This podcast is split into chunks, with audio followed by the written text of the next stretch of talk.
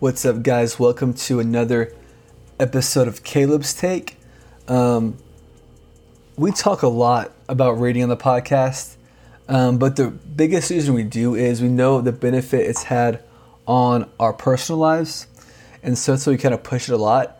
Um, but so for my take today, I want to help those who are wanting to develop um, a love for reading but struggle with getting into reading. Um, you know there are benefits, but you don't necessarily enjoy reading. Um, I think we've all been there. I've been there for sure.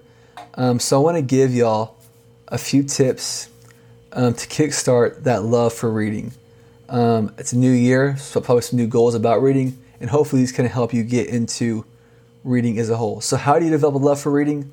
Um, I think one of the biggest mistakes new readers make is trying to read something that they find no interest in whatsoever.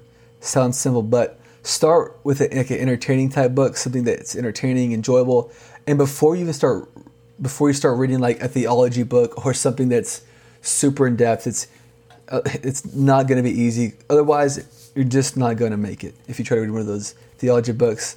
So start with like an entertaining book. Try finding an author that has a series, um, and then try that first book of that series on audio.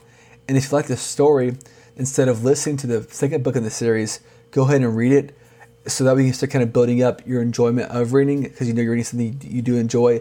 And from there, you can build up to biographies or leadership books or whatever you're trying to read, you know, for your growth from there. So, um, but after you start getting into books, um, there are probably that should help you grow and develop. A big mistake that often uh, causes people to never finish the book they started is they read something that isn't hitting them where they're at at that moment. Um, what do I mean? Well, uh, one time when I was around 13 or 14, um, I was trying to read this book on ethics and etiquette for ministers. Um, when one day my pastor asked me what I was reading or if I was reading anything, I told him um, I was reading this book on ethics and etiquette for ministers. And he asked me, why was I reading it?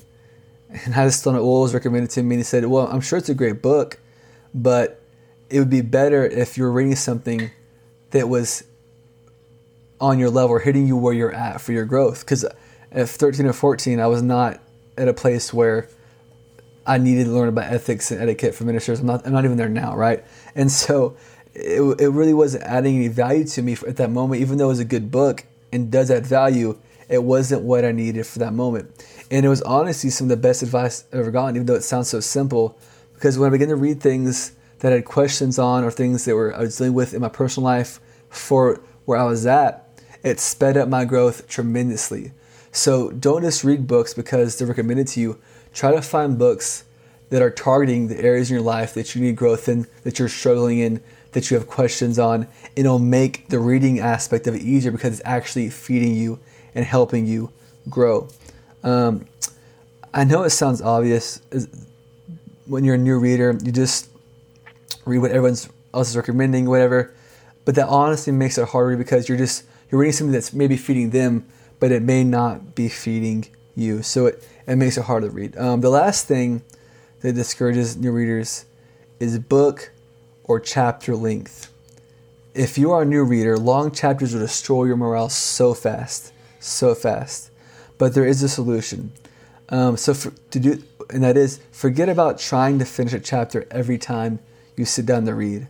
Focus on how much time you're reading instead of the finishing a chapter, how many chapters you're reading. So like start with like five to ten minutes, and you can build up time from there.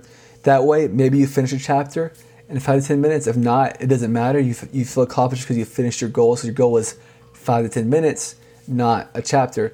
But let's say you're really enjoying what you're reading, you're getting into it. You can just go over time, read as long as you want to, maybe finish a chapter, and then you feel even more accomplished because you went over and above beyond your goals. Um, I hope these tips help you out a lot because reading is really a big key to personal growth.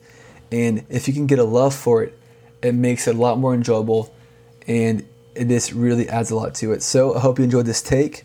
Um, we got a new, we're in the middle of season three, kicking it off, and it's hopefully gonna be a great season. We got some new stuff coming on Caleb's Take this year. Got a lot of plans, got a lot of goals for it maybe having a new intro coming up, maybe not. We'll see. Um, but stay tuned. Hopefully, I have some good takes for you. Again, this has been Caleb's Take. We'll see you later.